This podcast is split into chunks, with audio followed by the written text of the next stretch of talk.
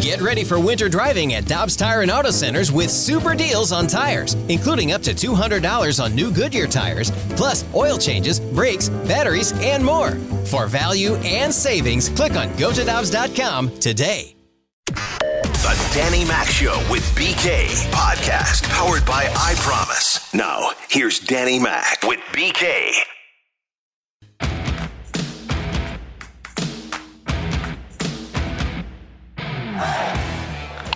And this one is smoked toward left center field. That ball is near the bullpen. That ball is gone. Jorge Soler with a lightning bolt. It's 2 0 Atlanta here in the opening inning at Busch Stadium. 2 1 pitch. Smoked into center field. That's down for a hit. That's going to score Freeman. Five straight Braves have reached. Little pop into shallow left. That's going to drop for a hit. Station to station are the Braves. Uh, I guess sped up on me a little bit. You know, maybe a little bit jitters, just trying to do too much early on, um, nibbling a little bit, putting myself in some bad counts, and then, you know, from there on, uh, I can live with the outcome after that. But you know, anytime you put your your team down five in the first, it's uh, obviously never good for us. Well, that was Jon Lester after his St. Louis debut last night. Not the way that we envisioned that, as the Cardinals lost by the final of six to one to the Atlanta Braves. Welcome into the Danny Mac Show, the Wednesday edition, flying solo today. And coming up at about 10:30, I'll visit with uh, former Cardinal World Champion 2011 team Kyle McClellan. Also, a closer look at the MLB draft and what happened with the St. Louis Cardinals. Brian Walton, uh, visit with him from thecardinalnation.com is coming up. The Cardinals, well, they saw Jon Lester in that first inning deal with nine batters. Nine came up in that first inning. It took him 27 pitches to get his first out. The first seven in the Atlanta order reached five hits, home run, couple of walks, five earned in 31 pitches. Mike Shildt, what happened in that first inning? My guess, I haven't been able to look at it, was probably a little too much middle. Really settled down. I mean, outside of Freeman was fantastic. The next four, nobody got past first base, high ground ball rate, you know, two double plays threw some good sinkers, but my guess would be just balls out over the plate and made him pay for it first inning, and that was the game. Final line for Lester: five innings, nine hits, six earned. Couple of walks, four strikeouts, and dealing with a little bit surprising here, but dealing with some nerves. You know, I, I think obviously, hopefully, next time will be you know a lot better. Um, the nerves won't be there as much, and um, you know, it'd be be able to kind of settle in and and just pitch. And I was able to do that after that first. Well, one of the positives to take away was after the first, he did give up the home run to Freddie Freeman. He did give you five innings, but uh, the game was essentially over after the first inning because Max Fried was awfully good. Jon Lester did, though, make a St. Louis debut. It was good. I mean, um, I'm excited. I mean, you know, like I said, I, I, think I've said that numerous times, just the jitters of it and all that stuff. Um, you know, it's pretty cool kind of surreal moment to throw to Yadi, and, and you know I've been on the other side from him for a long time, and to get to do that, and um, you know I've pitched a lot of games here, so it, that that wasn't weird. It just um, you know you want to make a good first impression, and, and I wasn't able to do that. So the question though, what happened in the first inning? What changed after the first inning? Just settled down. Just got to the bottom of the zone. You know, able to get the curveball in early and then late, just for a different look. Uh, sinker was really good. Just first inning, you know, I mean, like I said, the two run homer obviously is a huge blow, but then uh, everything following that. So just being able to just kind of settle in and get my feet under me.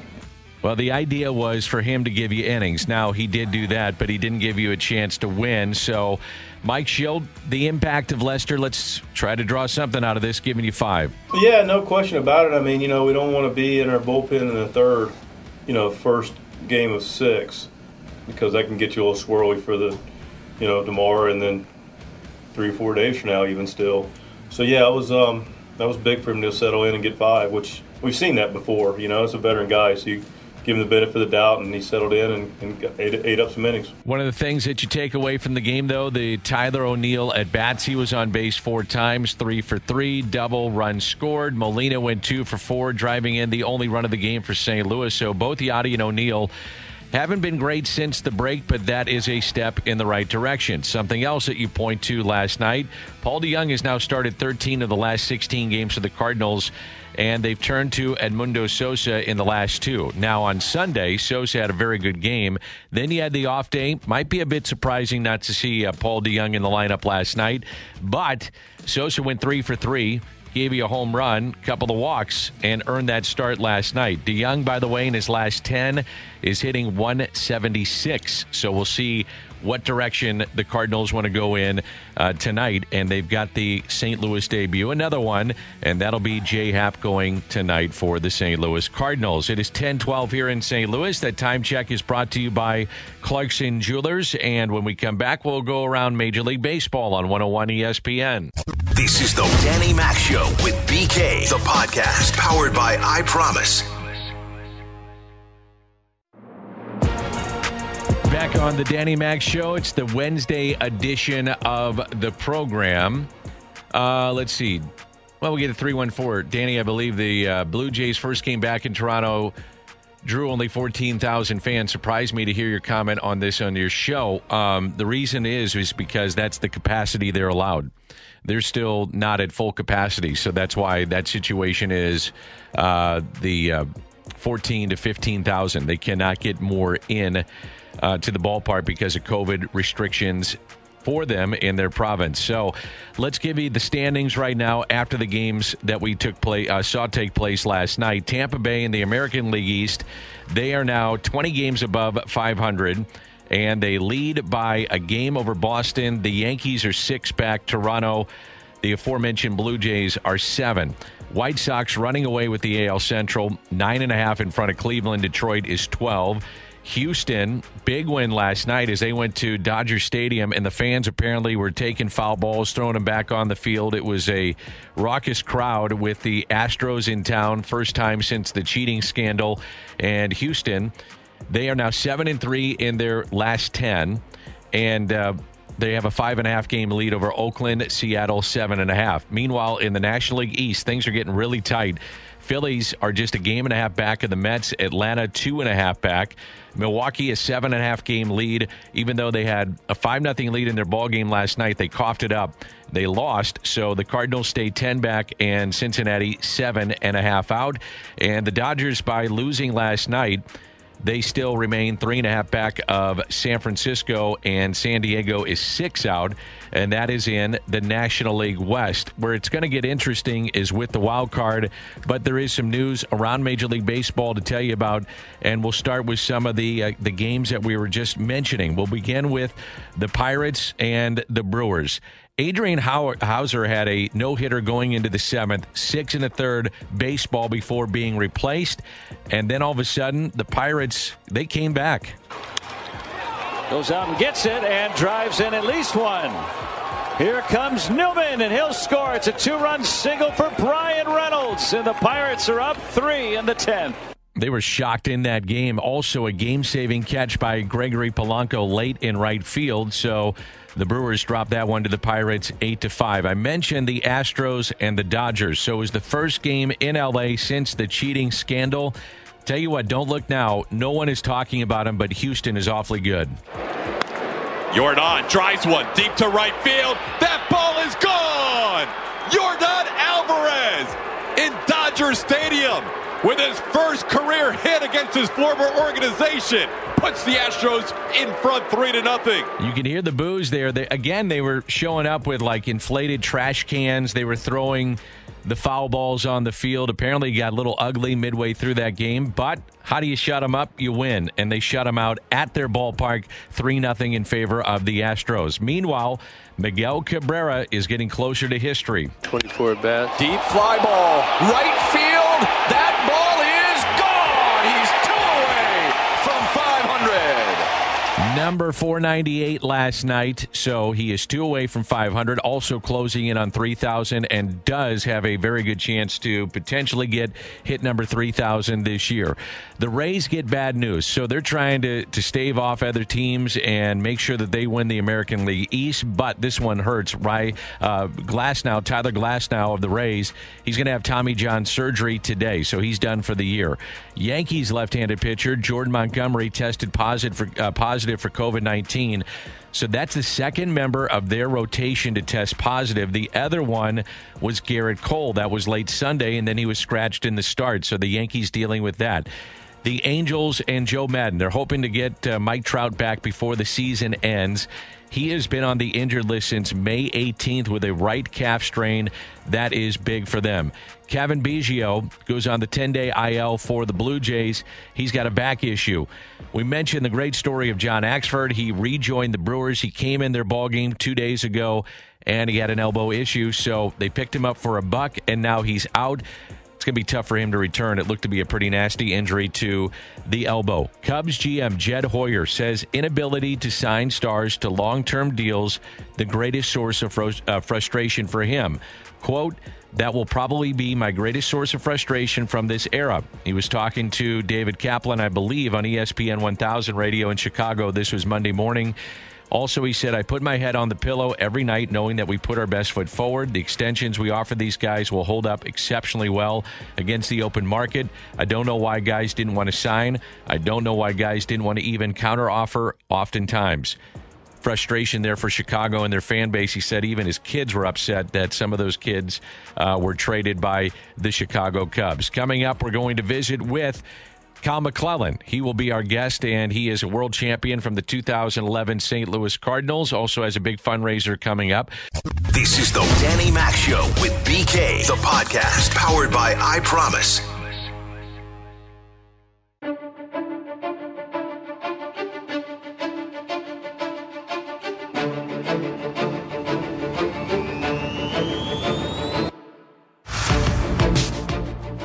On the show, it is the Wednesday edition, minus BK, the Danny Mac Show on 101 ESPN. And let's say good morning to world champion of the 2011 St. Louis Cardinals. He's got a big event coming up, doing great work in our uh, community, and that's Kyle McClellan. Hey, Kyle, good morning. How are you? Danny Mac, good man. How are you doing? I'm doing well. Uh, what happened last night? What did you see with Jon Lester? I'm, I'm curious from a pitcher's point of view. Uh, looked like he was fighting the strike zone a little bit, but that's not the reason that uh, ten or nine guys came to the plate in the first inning. It might have been a, a small reason, but what did you see with Jon Lester last night? Yeah, I think you know just catching too much of the strike zone early on. You know, a guy like that, you know, getting traded over, even though he's got a ton of experience, you, you still want to. There's still a little anxiety, right? A little nervousness going out there and trying to you know put the right step, right foot forward for everybody and um, so I'm sure there was a little bit of that, but a guy like that with his uh, experience, you, you don't think that's that's too much of it. But you know, he settled down there and was able to go five innings after didn't really look like uh, that was going to be the case. So uh, ultimately, you know, kind of got it going. And him and Yadi are going to have to figure each other out too. You know, that when you when you're a new pitcher and you're coming in, you got a guy that hasn't caught you before, doesn't know what you'd like to do, what pitches you kind of rely on and go to, and um, you're trying to feel him out. He's trying to feel you out. So, you know, there's going to be a little bit of that uh, back and forth. But hopefully that was uh, the one bad inning, and, you know, we can get some, some good innings out of him going forward. What did you see the difference? Was it with stuff or just location after that first inning? Yeah, I think it was location uh, more so. You know, maybe just settling down a little bit and finding those edges a little bit more. But uh, yeah, definitely location. You know, his stuff is you know, his, his stuff's been good for a long time, uh, and it it just you know seemed like it was catching too much of the plate and a little bit flatter, and then all of a sudden he got to the edges and a little bit sharper as well. What do you think it means when you go inside that clubhouse and all of a sudden you look in and there's Jon Lester? Now he's not the Jon Lester five years ago, ten right. years ago, but right. it's Jon Lester. It's Jay Happ who's been around forever. I mean, you look at he and I think it's Lester, Happ, and Wayno have over 1,500 starts in the big leagues. What do you think that does for a team that's trying to find any kind of traction here in the final couple of months? Well, you, you feel like it's gonna you're gonna have a little bit more consistency is what you're hoping for. Um, you know, because you got guys with that experience, and um, if they if they can, you know, the the one thing that worries me was Jon Lester's comment where he said, you know, hopefully they can help me kind of get back on track. And you never want to hear that for a guy that you just traded for. And and, and that tells me that you know he's searching. He, he's searching right now and trying to find things. And and um, you know, so you you wonder if maybe some new eyes can help him do that. But uh, it's hard when a guy says that and you're saying, hey, we're relying on this guy. You know, and this is the guy we're we're counting on, you know, going out there and, and getting us to the postseason. But if I'm a young pitcher in that in that bullpen or in that rotation, man, I'm pulling up a chair. I'll tell you that. You know, with those guys with that experience, you've had Wayno there, you know, all year, but now you get uh, some other new guys that you can pick their brain a little bit and try to pick up a, a thing or two off of them and and see if it can help you. So a great opportunity for the young players if they play it right to uh, to tap into that experience that they brought in. Okay, I'm going to put you on the spot. Uh, you are very close to Adam Wainwright, and he has been phenomenal this year. I'm not mm-hmm. sure where the mm-hmm. Cardinals would be uh, without Adam. What yeah. do you think? Do you, I mean, he made the comments to Ken Rosenthal that this year could be it, or next year, but then that'll be it. What do you think? Does he come back for another year? man, I, I don't know. I, I know Adam well, and I know uh, a, a couple things about him. Adam looks at it and says, "Hey, this is an opportunity that I can um, go out one another chance to win a championship and play with my friends and, and teammates. What I what I love doing, play with Yadi again.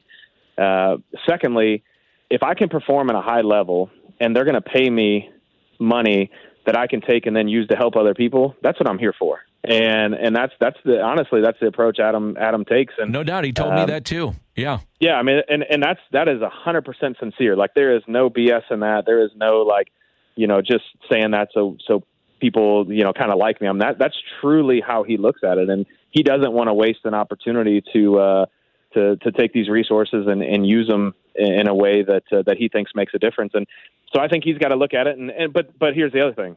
He, he's a big family man as well, and, and he misses a lot of, of time with his family by doing this. So he's going to have to sit there and evaluate it. But man, I, I just have a hard time believing as competitive as he is. He doesn't want to go out if if the team doesn't make the playoffs and they just kind of have a year where you know they lose the division by five, six, seven, eight games or whatever it is. That that's not how he wants to go out. He he wants a chance to win and a pitch in October. And if he thinks they got a chance to do it next year, and he can contribute to that, um, and mentally and physically he's healthy, I, I think we might see him back. Yeah, it takes two to tango, and I would assume that if he's healthy, that the Cardinals would at least engage him and say, "Hey, here's what we got. This is what mm-hmm. works in our payroll, and we want you back." I, I couldn't see him honestly, Kyle, I, I don't see him accepting going somewhere else. I, what I mean no. by that is I think pitching for one team in the major leagues, which is rare, or even playing for one team is rare in all sports now. I think that means something to him. And if it didn't work out, I'm not sure he would pitch for somebody else. I think it does. I, I think you're. I mean, there's always you always want to have leverage, though, right? Absolutely. you never want to put that on the table. But I, I do think Atlanta would be an interesting yes uh, yep. caveat to to it because it's it's right there. It's close. Um, you know, he came up in the organization, so he started there, could close there. You know, end his career there. Um, you know, you you never know. But uh, uh, from Adam's standpoint, I would imagine there's never going to be a uh, never closing the door on an opportunity to create some leverage. no question. Well, you got to have leverage in business. There's no doubt. Kyle McClellan is our guest. Um, speaking of Adam Wainwright, were you at the uh, the Knights of the Cauliflower Ear dinner in 2011? I, so um, I don't think so because my daughter was just born. And uh, a funny story on that, you know, when you're a young player, Tony would come up to you and say, uh, "We have this dinner, and you're going." There wasn't really the option. And, right. and as you got like three or four years in, then you started to kind of like miraculously find an option in there if you sure. wanted to go or not. Yeah. But if you had kids, um, a lot of times he was a little more flexible, and so I believe it was like August, I think, uh, July or August that year. My daughter was born in May, and I think he came up to me and said, we have this dinner. Go spend time with your with your wife and, and baby at home. Um, so I'm not sure if I was at that one. But you did probably hear about it. Where oh, I heard. Yeah, oh yeah. Heard. and this was kind of the rallying cry, wasn't it, of the 2011 season that night? It, well, and, and that's Adam too. You know, Adam's like, you could be down by 30 games, and Adam's like, hey, we got a chance. You know, I mean, he's just he's he's super optimistic and uh, and he believes it. You know, he shows up to the to the field every day and believes it. But yeah, I mean, that was that was kind of the kickoff to to uh, that statement to when we started getting things going. It's unbelievable. Um, I'll ask you the final be- uh, baseball question, then I want to get into what you're doing here and promote your big night coming up. But uh, in in and I know you're honest when you come on the air with these things. What do you think the chances are for the Cardinals to get back in this thing? And it looks like it's going to have to go with the wild card. You're, you got 13 mm-hmm. games left with Milwaukee. You're 10 back, so the Central looks awfully tough. But mm-hmm. your chances in the wild card. What do you think? I think it's gonna be tough. I, I just think this team hasn't hasn't shown really. I mean, early on they had a I think the best record in maybe all of baseball, if not for sure the National League for a little stretch there. But you know, you get Flaherty back, you get Mikolas who are close. I think that's definitely going to help. But they're going to have to come back awful sharp and and and no no time to ease into it. They're going to have to come back and be guys that they're counting on. Um, but they just they they just haven't shown that since those guys have been out. The ability to to really put a run together. I'm not going to say never because I was a part of that team that that did it Um, and I'm sure there was nobody that counted us in on that, but uh, it, it's going to be tough. And, and and I just think when you look at you know watching the game last night and just seeing some of the names that come up, these aren't a lot of the names you started the season with. These aren't a lot of the names that you were counting on, you know, getting you there. And so it's been a, a, a very uh, unique season. There's been a lot of injuries um, a lot of changes, and and that's that's tough to pull it off with uh, with with a set of guys that you didn't go into the season um, thinking that we're going to be the guys that we're going to get you to the finish line. So not saying they can't, but uh, it's going to be an uphill battle, I think. You've got a big night coming up. It'll be at the Four Seasons downtown, uh, 10 days away, the 2021 yeah. Night of Champions Gala. Your third annual gala will feature members of the 2011 World Series Championship team. Also, other St. Louis celebrities will be there. You can find out more. Uh, Kyle has his Brace for Impact uh, charitable foundation, braceforimpact46.com. But uh, tell us about this night coming up at the Four Seasons. It's getting there. We're getting to the nitty gritty of this. My wife and I are extremely involved in all the details of this, and we just got our videos uh, back that we're going to use for the night and kind of have our script all lined out. But I'm looking forward to it. It's going to be a great opportunity to share a little bit more in depth about the work we do in Haiti. Uh, we're going to reveal some pretty exciting news about um, something going on in Haiti, uh, and then North City as well. We got uh, uh, pretty pretty great stories from some of the families that are benefiting from the work that we do that are going to be there and, and, and share um, the successes that they've had uh, as a part of this. The video we have there is is extremely touching, and um, you know it's just going to be a fun night for me. Uh, it's it's humbling because we got a lot of guys coming in. That means a lot to me that we're flying in to be a part of this. That want to be a part of it. Brian Jordan, Ryan Franklin, uh, Joe Buck's going to come there and be a part of our panel with Lance Berkman, Jason Motte, and Allen Craig. Um, you know, and it just means a lot when guys want to be a part of your night. Um, this is the biggest night that we've ever had. It's our biggest fundraiser.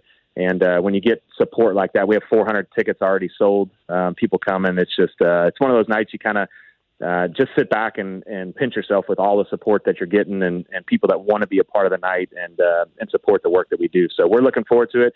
There's still room. Uh, the, the Four Seasons has a, a large venue, so we can fit more people in there uh, if people want to go, you can visit our website and uh, and come be a part of a night that's going to change a lot of lives. How much are tickets, and uh, what's going to happen in that night outside of you talking about what's going on with Brace for Impact? But what what would fans get? Yeah, so it's it's three fifty a ticket, um, and then uh, we, we you can you can purchase tables and fill everybody there and buy individual tickets, and we'll place you. But uh, you know, it's going to be there's going to be a cocktail reception and then dinner there at the Four Seasons. Then we're going to start our program where I'll give information on what we do. We'll show uh, videos of it. Uh, we have one of the families that's benefiting from the work being done that's coming um, to share their story on stage uh, in, in, North City, St. Louis, about what's happening there. And then uh, we'll have our silent auction, live auction, our fund and need. And then at the end of the night is when we're going to do our panel. So Tom Ackerman's going to host it. Uh, we're going to have Jason Motte, Allen Craig, Lance Berkman, and Joe Buck on that panel talking about that 2011 team as we celebrate the 10 years here.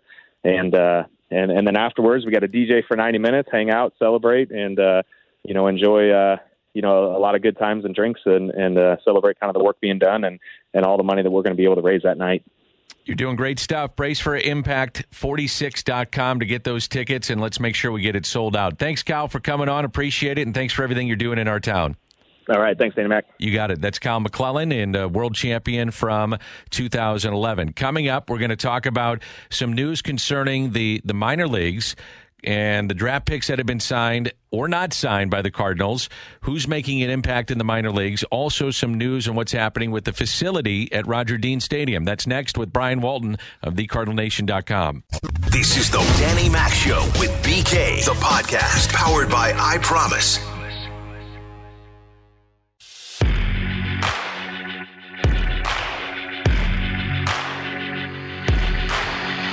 Reminder that for, uh, former St. Louis Ram Isaac Bruce finally set for his induction as a member of the Pro Football Hall of Fame 2020 class. And with the enshrinement of that class set to take place this Saturday, Karraker and Smallman headed to Canton after their show tomorrow, broadcast live on Friday morning. Special expanded show from 7 to 11. So tune in Friday morning to hear Randy Michelle speak to the man himself, Isaac Bruce, along with several uh, other special guests. Karraker and Smallman live from Canton this Friday morning. It's brought to you by Schnucks and Twin Peaks. Back to baseball as we welcome into the conversation Brian Walton of thecardinalnation.com. And Brian, first of all, thanks for uh, joining us. We appreciate it. Let's start with this. There's some news uh, concerning the signings that the Cardinals had with their draft class, and uh, there is that news that has just come out. That's right. Uh, the way the draft changed this year, I think maybe many of the listeners know, but it was traditionally held during the College World Series in uh, in June, and it was disrupted because a number of the players were still competing, and it, it was just a it was a challenge to for a lot of different uh, reasons. And what baseball decided to do is move the draft back a month and have it during All Star Weekend, and that seemed to to work pretty well. It, players only had until August 1st to decide to sign, which is really enough time for the negotiations to occur and to, to decide one way or the other. Are the players going to sign their professional contracts or are they going to continue with their college careers? And the Cardinals drafted 21 players in 20 rounds because they had an extra pick, a competitive balance pick. And they were able to sign the first 20 players drafted. Uh, their last pick, number 20, was a young a high schooler from Texas who, a third baseman who had a, a uh, has a scholarship to Wichita State. And the Cardinals were sort of, I think, looking at that pick as sort of their swing. If they were unable to sign any of the others, they could shift more money uh, to this young man, Xavier Casserilla, and, and sign him instead. But the Cardinals were able to get all their guys on board, uh, including their first pick, uh, the, the right hander, Michael McGreevy. Uh, the second pick, a high schooler, Joshua Baez, an outfielder. And uh, Baez has uh, has already begun to play in the Florida Complex League. That's the rookie level league in Jupiter. Uh, almost all the other players, uh, including the competitive balance number 70 pick overall, Ryan Holgate, an outfielder from Arizona, all those players, the majority of them have suited up with Class A Palm Beach. So they're playing at a pretty high level for first year players.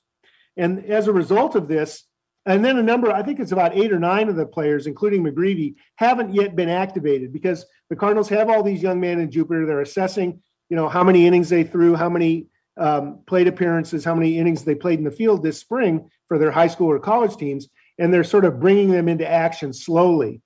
And, and, and another byproduct of that is, given there are only so many seats on the rosters, um, a number of other players who had been in the system and, and for three, four years have been given their release as these new players come in. So there's been a wholesale change at, at Palm Beach with I think it's a dozen new players to have joined that roster in the last week. And like I said, given you know they've lost 14 in a row, you know getting some fresh blood in isn't a bad thing.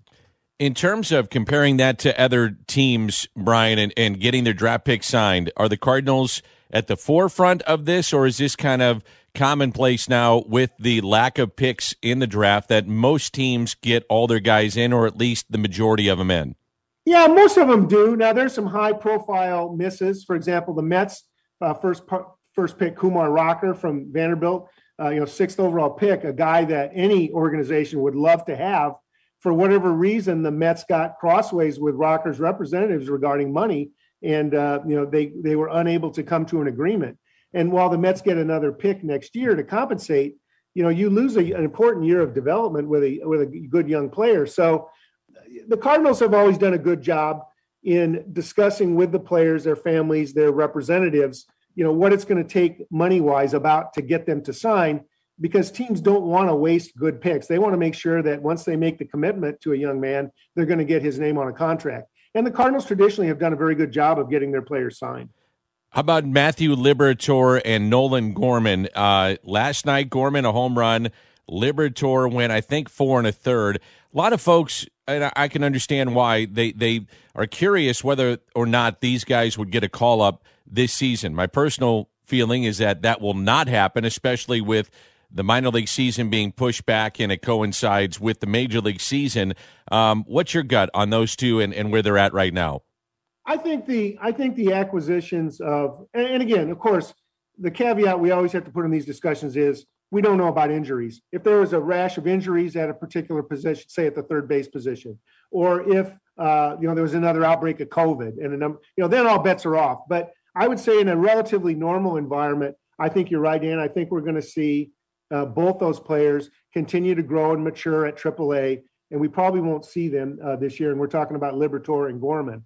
Um, but I will say though that you know, one of the factors that that comes into play that used to come into play was that in September, major league rosters could expand to the entire 40 man roster if they chose. So we saw a lot of teams bring up large numbers of players to get them major league seasoning. That rule has changed when they expanded the active rosters to 26 players. You know, they got rid of this opportunity to bring up all these players in September. So um, you know that's a that's a major factor in terms of these guys getting a cup of coffee. Now, both of them have had very prominent roles in spring training in the alternate camp last year. So it's not like Mike Shildt and his staff haven't had the opportunity to interact with them and see them. They have, but I think, like you said, uh, odds are more likely that these guys are going to going to stay, you know, in the in the minor leagues and and gain, gain more experience with Memphis year, this year. And I don't see that as an issue or a problem at all. I'm always interested in Jordan Walker and Masyn Wynn. They were pushed uh, to another level. How has that gone so far in the first couple of weeks of them going to A ball? Yeah, I'm glad you came back around to that, Dan, because the, the comments I made about Palm Beach earlier made it sound a little negative. And really, you know, part of the reason that Palm Beach has those openings is because those two young men Masyn shortstop Masyn Wynn, who we're waiting to see pitch a little later this season as well, hopefully, and third baseman Jordan Walker played so well in Class A ball out of as high former high schoolers in their first professional action that they've already moved up to high A, and that is a very very positive indicator of their career. We've we've seen numbers about uh, Jordan Walker's exit velocity, and not only that, but his ability to draw walks as a as a young power hitter.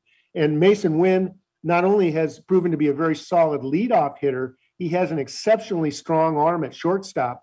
And these are two guys that are right now ranked in the top handful of players in the Cardinals system, top the three and four specifically in our rankings. And they're guys that, you know, have a very, very high ceiling of potential. So, you know, part of the reason there's openings in Palm Beach as well is because uh, players like Walker and Wynn have performed very well this year. As you know, folks here in St. Louis, uh, right around March, late February, they love to head down to Jupiter, Florida. They love to get in the sunshine. They love to be at Roger Dean Stadium, take in baseball. But there's some news concerning Roger Dean Stadium and the complex. We've been talking about for years. The complex is going to get upgraded, but it takes two to tango with the city. What's happening right now with what's going on with uh, Roger Dean Stadium?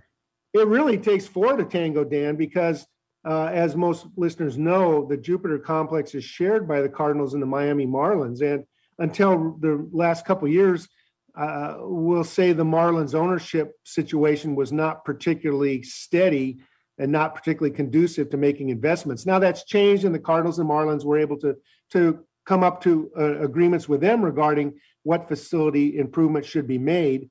Uh, but they also need the county of Palm Beach, which is the owner of the stadium, the two teams have a lease, long-term lease with them that runs through 2027. Um, and so the county of Palm Beach, as well as the state of Florida, kicks in money because over the last several decades, Florida has lost major league teams to Arizona, and they don't want to lose any more teams. And so there's funding there as well. But the major part of the funding for renovations that were over $100 million had been agreed to, paid by Palm Beach County tourism taxes uh, every time the fans go down there, you know, you, there's a there's a that goes into a fund that that's used for these types of projects. As of COVID uh, last year, all those those revenues were down 20 percent, and so the county of Palm Beach came out this week and said, "Hey, we don't see how we can move forward on the renovations to Roger Dean, maybe for as much as four or five years." And that's obviously a long time, given the Cardinals, especially have been very, very cramped in their spring training and rehab facilities. Um, they have minor leaguers. The, the weight facility, for example, strength facility is off site in a shopping center nearby.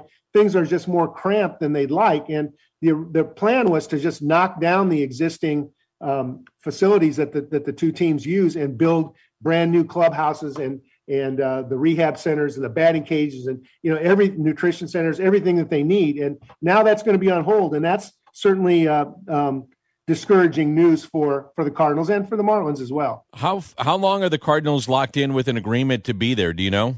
Yeah, it's 2027. So if you look and you say uh, the, the, the Palm Beach County director who was quoted in that newspaper story said work may not begin until 2025 or 2026, and with that lease coming up in 2027, if I'm another city in you know in Arizona or anywhere else, I'm going to look at this situation as being unsettled and try to come in with a package to convince the Cardinals and or the Marlins maybe to move. And I, I don't I don't think that'll happen. But the longer this drags out, um, you know, if I'm the if I'm the Cardinals front office, I've got to do the due diligence to look around and see what else might be available to me. Interesting stuff. Thank you, Brian. We appreciate it. Always your time. And uh, I visit with Brian Walton every Wednesday on my website, scoopswithdannymac.com. And you can see more or listen to more of that with Brian Walton at scoopswithdannymac.com. Uh, tomorrow, a couple of guys that I'm going to visit with. One will be Chip Caray, the outstanding play by play voice of the Atlanta Braves. And we'll review game two, preview game number three. Also, a visit with Al Hrabosky, the uh, longtime reliever of the St. Louis Cardinals. Cardinals broadcaster. Al will be my guest, and we'll talk about uh, Ted Simmons going into baseball's Hall of Fame. So looking forward to. You've been listening to the Danny Mac Show with BK, the podcast powered by I Promise. Peloton, let's go. This holiday, with the right music and the right motivation from world class instructors, we're going to pick it up a notch. It's the holiday season. You might just surprise yourself with what you're capable of. Work out to thousands of live and on demand classes, from running to cycling to yoga. Try Peloton risk free with a 30 day home trial. New members only, not available in remote locations. See additional terms at onepeloton.com slash home dash trial. Peloton, motivation that moves you.